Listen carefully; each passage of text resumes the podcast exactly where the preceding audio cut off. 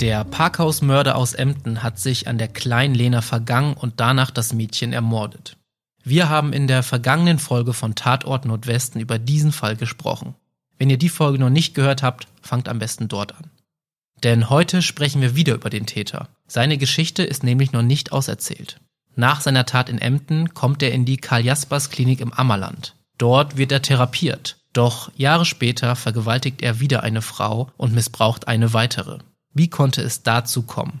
Ein Hinweis, auch in dieser Folge geht es um das Thema sexualisierte Gewalt gegen Frauen. Für einige Menschen kann das belastend sein. Wenn es auf dich zutrifft, raten wir dir, diese Folge nicht oder zumindest nicht alleine anzuhören. Mein Name ist Julian Reusch und für den zweiten Teil des Falls habe ich mir meine Kollegin Katja Lürs aus unserer Reportageredaktion an die Seite geholt. Moin Katja, schön, dass du wieder da bist. Hallo Julian, vielen Dank für die Einladung. Ich sage auch wieder, weil wir schon einmal gemeinsam einen Fall besprochen haben. In Folge 9 ging es um eine Kindesentführung aus dem Saterland. Diese Folge verlinke ich euch natürlich in den Show Notes. Nun kehren wir aber zurück zum Parkhausmörder aus Emden. Katja, wie ging es für den Täter nach dem Urteil seiner Tat in Emden weiter?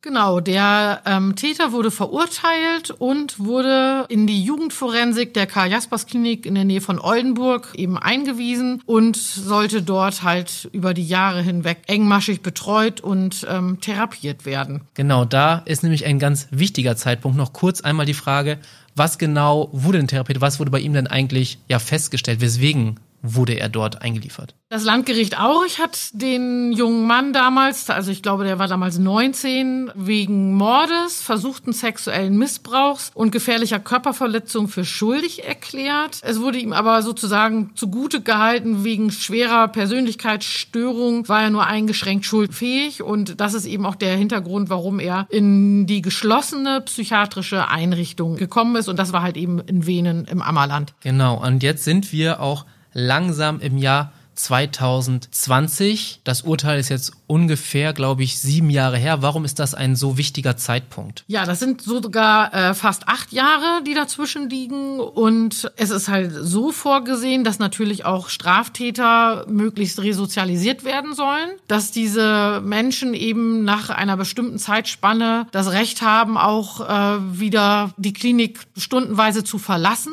Das ist auch so vorgesehen. Also die Täter haben eben auch ein Recht auf Lockerung. Und ähm, dieser Lockerung voraus geht aber immer eine Beurteilung durch verschiedene Gutachter. Und das ist hier passiert und Ihnen wurden, glaube ich, diese Lockerungsmaßnahmen zugebilligt. Genau, das ist richtig. So äh, ist es gewesen. Er ähm, muss in irgendeiner Form ja dann begutachtet worden sein äh, oder sein Verhalten über die Jahre hinweg. Und das hat dazu geführt, dass er auf jeden Fall eben stundenweise sich dann frei bewegen durfte auf dem Klinikgelände in Venen. Bevor wir jetzt weitergehen, müssen wir mal kurz über die Karl Jaspers Klinik sprechen für die Menschen, die diese Einrichtung vielleicht nicht kennen. Was ist da die Umgebung? Was ist das überhaupt für ein Haus? Ja, die Karl-Jaspers-Klinik äh, ist eine ähm, sehr große Klinik. Man denkt zwar immer im ersten Moment, das ist nur eine einzige Klinik, aber das stimmt so eben nicht. Da arbeiten 1100 Menschen, 675 Betten gibt es, verteilt auf, ich glaube, sechs Kliniken.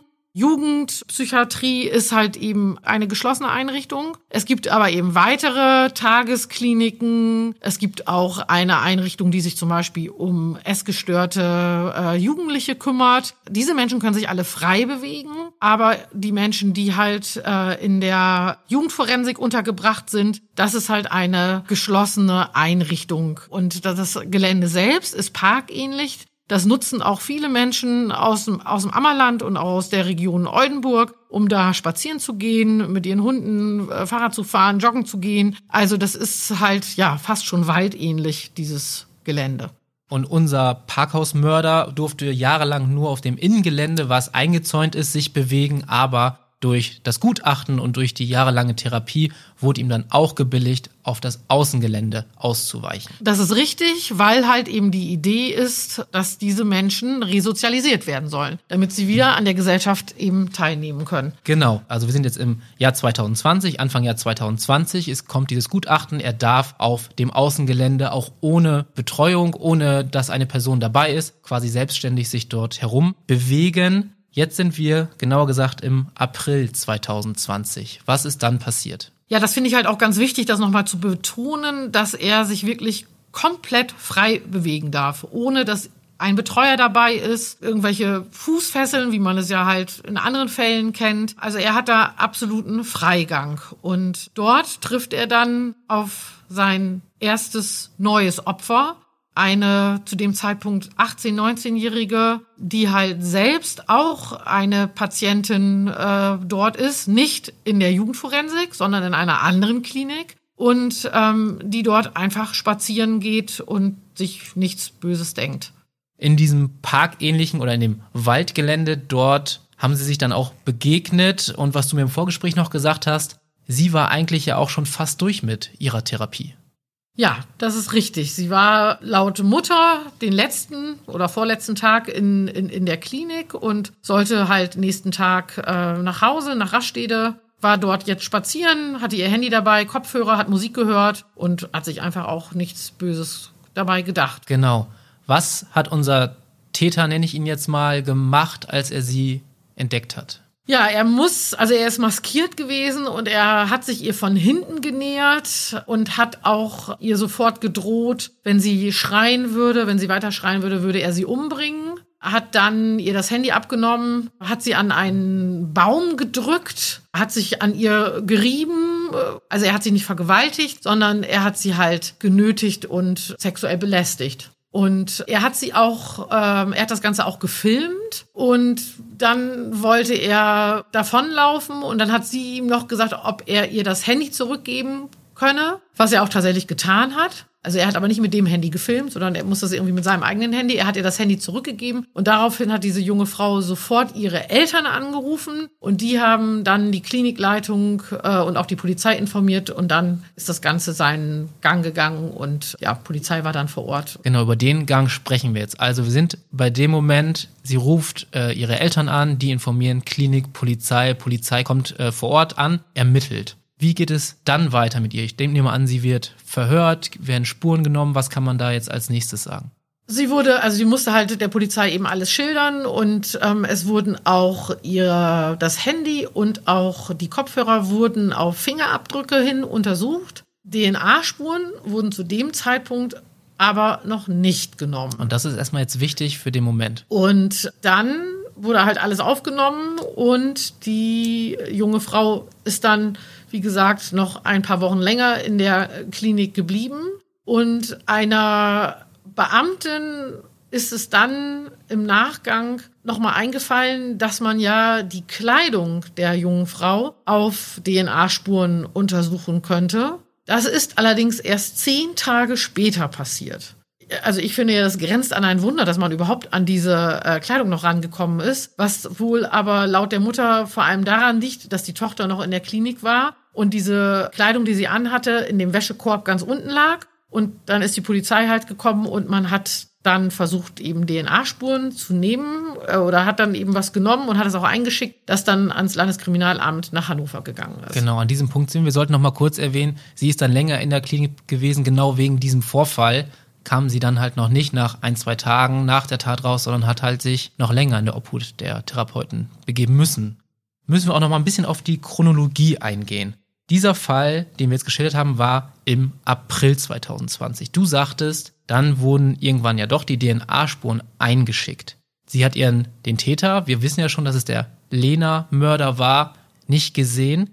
Wussten wir zu dem Zeitpunkt überhaupt schon, dass er auf dem Außengelände überhaupt laufen durfte? Zu dem Zeitpunkt der sexuellen Nötigung, da wussten wir es noch nicht, aber wir haben dann einen Hinweis bekommen Anfang Mai, da hat uns äh, jemand angerufen ähm, und uns darauf hingewiesen, dass der Lena-Mörder Freigang hat auf dem Außengelände und eben dort auf unsere Gesellschaft halt eben trifft, was ja auch so gewollt ist. Resozialisierung. Das muss man, das muss man halt einfach auch wirklich dazu sagen. Und äh, wir haben dann nachgefragt bei der Klinikleitung, ob es denn so ist, dass der junge Mann äh, oder beziehungsweise zu dem Zeitpunkt war er dann ja schon 28, 29, ob der Freigang hat. Die Klinikleitung äh, hat das damals nicht äh, dementiert, aber auch nicht bestätigt, sondern hat uns darüber äh, informiert, dass eben genau das vorgesehen ist, dass Menschen eben Straftäter nach einer bestimmten Zeit der Betreuung auch eben resozialisiert werden sollen und dazu eben diese Freigänge gehören, dass das halt einfach zur Therapie dazugehört. Und daraus haben wir dann gelesen, dass der Parkhausmörder eben äh, Freigang hat auf dem Außengelände in Wien. Diese Information gelangte dann ja auch an die Mutter des ersten Opfers. Wie hat die darauf reagiert? Wie ging es dann weiter? Ja, die Mutter ähm, hat das dann äh, gelesen bei uns in der Zeitung, dass dieser Parkhausmörder eben Freigang hat und hat dann angefangen, so ein bisschen selber zu recherchieren und ist zu dem Entschluss gekommen, dass das eigentlich alles eins zu eins zusammenpasst. Dazu muss man halt einfach auch nochmal darauf hinweisen, dass ja der Parkhausmörder auch vor dem Verbrechen an Lena äh, eine andere Frau schon sexuell missbraucht hat halt. Ähm, und die Mutter war der festen Überzeugung, das passt alles eins zu eins zusammen und ähm, hat dann auch noch mal versucht, sich Gehör zu verschaffen. Das Problem ist natürlich immer, rückblickend ist es sehr einfach zu sagen, es liegt ja alles auf der Hand, aber äh, ich glaube, ganz so einfach ähm, ist es eben auch nicht. Was man aber zu diesem Zeitpunkt einfach schon sagen kann, ist, hätte man die DNA sofort analysieren können, rein vom, von der Machbarkeit her kann man DNA so schnell analysieren, hätte man definitiv schon feststellen können, zu wem diese DNA halt gehört. Das hätte man einfach machen können. Und klar kann man halt sagen, das Landeskriminalamt in Hannover ohne Ende DNA-Proben ähm, überprüfen muss und das dann halt der Reihenfolge und natürlich auch der Wichtigkeit nach wohl geht. Da muss man sich aber auch fragen, ob das ähm, korrekt so ist, weil in der Gesellschaft würde es ja viel einfacher sein, wenn man tatsächlich sofort ad hoc DNA analysieren könnte. Also ich bin Biologin vom Hintergrund her. Ich weiß, dass man DNA einfach auch zügig analysieren kann. Und da frage ich mich natürlich, ist es gar kein Vorwurf an die Polizei oder an, an irgendwen anderes, sondern da muss man sich doch überlegen, ob man nicht auch im Sinne der Opfer dazu beiträgt, durch ein schnelleres Verfahren, dass man halt diese DNA analysieren kann. Da, ja. Das finde ich, mit einem gesunden Menschenverstand müsste das doch irgendwie möglich sein. Man kann vielleicht hinterfragen, ob der aktuelle Weg, wie sowas dann ja. geht, noch zeitgemäß ist. Denn vielleicht äh, mit diesem Vorwurf, mit diesem Thematik wurde ja auch die Polizei mal konfrontiert. Die hat dann, glaube ich, argumentiert, naja, wir haben halt Dienst nach Vorschrift. Das ist die Vorschrift gemacht. Genau. Dann kannst du mir mal erzählen, auch wie das dann abläuft. Also die Polizei hat eine DNA, die schickt das dann, also die macht das nicht auf dem Revier in Westerstede, sondern schickt es nach Hannover. Genau. Und so bitter das halt auch klingt, aber rein objektiv betrachtet, bei dem ersten Opfer ist es ja zu keiner Vergewaltigung gekommen. Und es ist halt letzten Endes nur in An- und Abführungszeichen, sage ich jetzt ganz bewusst, eine Nötigung gewesen, und ähm, mit solchen Fällen hat die Polizei natürlich regelmäßig zu tun. Also aus der Perspektive kann man das halt auch ein Stück weit nachvollziehen. Aber wenn man halt einfach DNA deutlich schneller analysieren könnte, die Vergewaltigung, über die wir dann gleich sprechen, hätte man verhindern können. Definitiv. Kurze Werbung. Werbung Ende. Wir müssen jetzt wieder die zeitliche Abfolge in Betracht ziehen. Das DNA-Material liegt beim LKA. Ich glaube, ausgewertet war es dann im Juli, wenn ich mich nicht irre. Oder sogar August. Ja. Also es hat tatsächlich noch gedauert. Das genau. Hat also gedauert. hat Monate gedauert, ja, muss man jetzt genau. mal sagen. Und in der Zeit, weil ja auch der Täter quasi nicht gesehen wurde und somit ja auch noch weiterhin seinen Freigang genoss, kam es im Juni 2020 zu einer weiteren Tat. Was ist da passiert? Ja, also wir hatten dann erst noch mal Ende Mai eben über diesen Freigang berichtet und tatsächlich nicht mal eine Woche später ist dann diese Vergewaltigung auf dem Außengelände eben passiert und ja, da hatte dann der ähm, Täter eben auch wieder Freigang und hat sich eben dann sein nächstes Opfer, das halt dort spazieren gegangen ist und nicht zur Karl Jaspers Klinik gehörte, sondern einfach zur falschen Zeit am falschen Ort war, hat er sich dann dort sein nächstes Opfer gesucht, das er dann halt auch vergewaltigt hat tatsächlich. Jetzt haben wir also zwei schwere Vorfälle.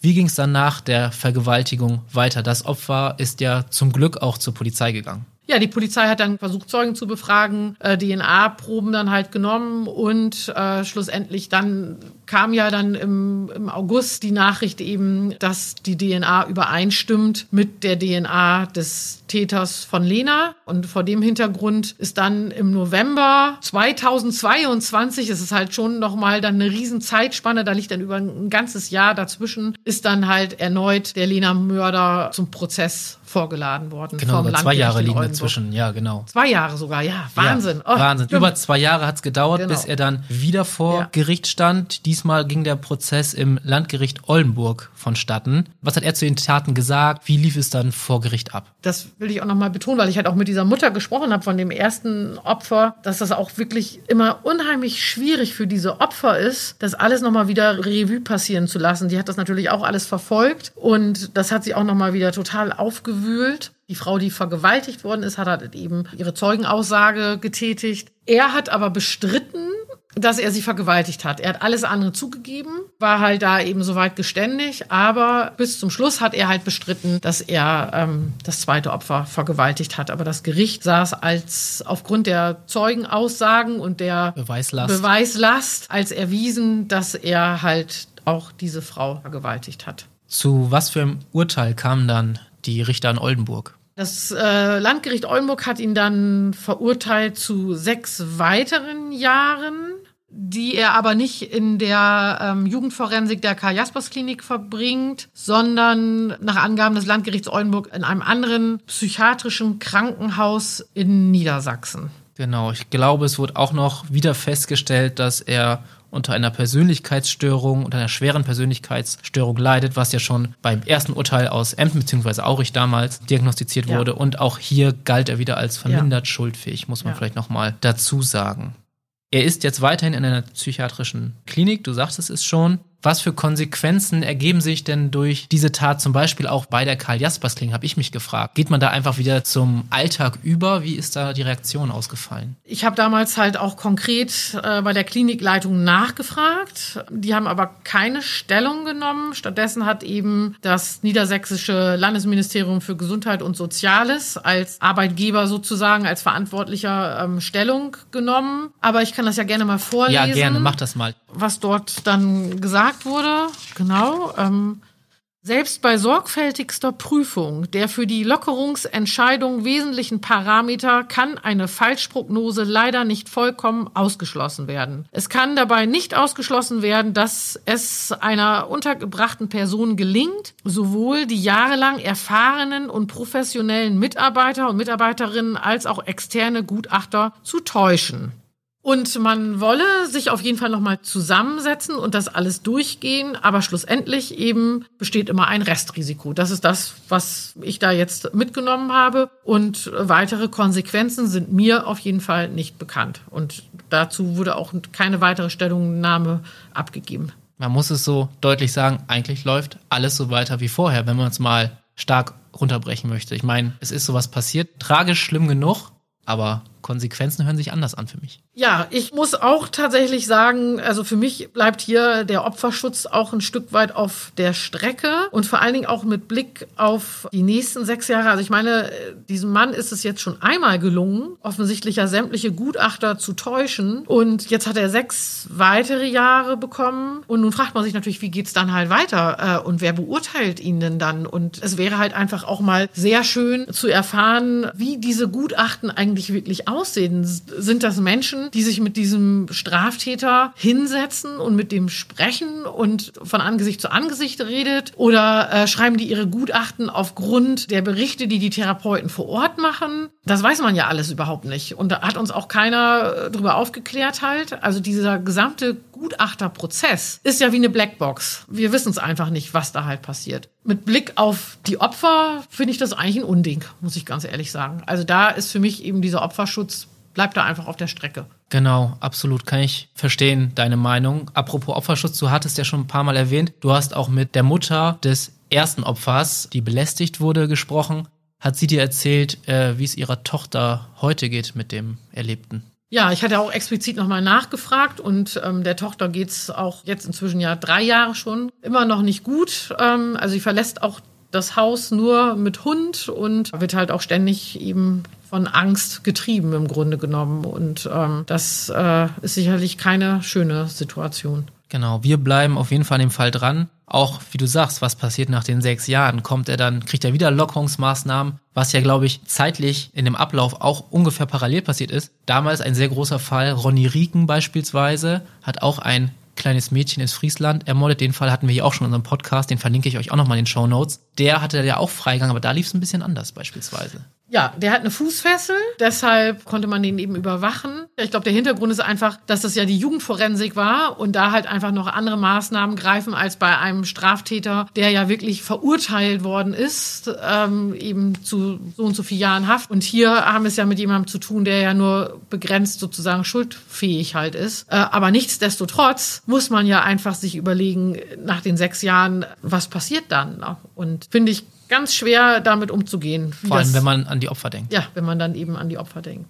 Genau. genau. Wir bleiben an dem Fall auf jeden Fall dran und schauen, wie es weitergeht. Liebe Katja, aber für den Moment vielen Dank, dass du uns diese Geschichte erzählt hast, weil auch sowas gehört in die Öffentlichkeit und muss darüber debattieren, ganz eindeutig. Ja, vielen Dank nochmal für die Einladung. Sehr gerne und auch wieder Dank an alle Zuhörerinnen und Zuhörer. In zwei Wochen geht es dann weiter mit der nächsten Folge Tatort Nordwesten, den True Crime Podcast der Nordwestzeitung. Und wenn euch unser Podcast gefällt, würden wir uns wirklich sehr, sehr freuen, wenn ihr ihn einer Freundin oder einem Freund weiterempfehlt und auch gerne eine gute Bewertung auf der Podcast-Plattform eurer Wahl hinterlasst. Vielen Dank und bis zum nächsten Mal.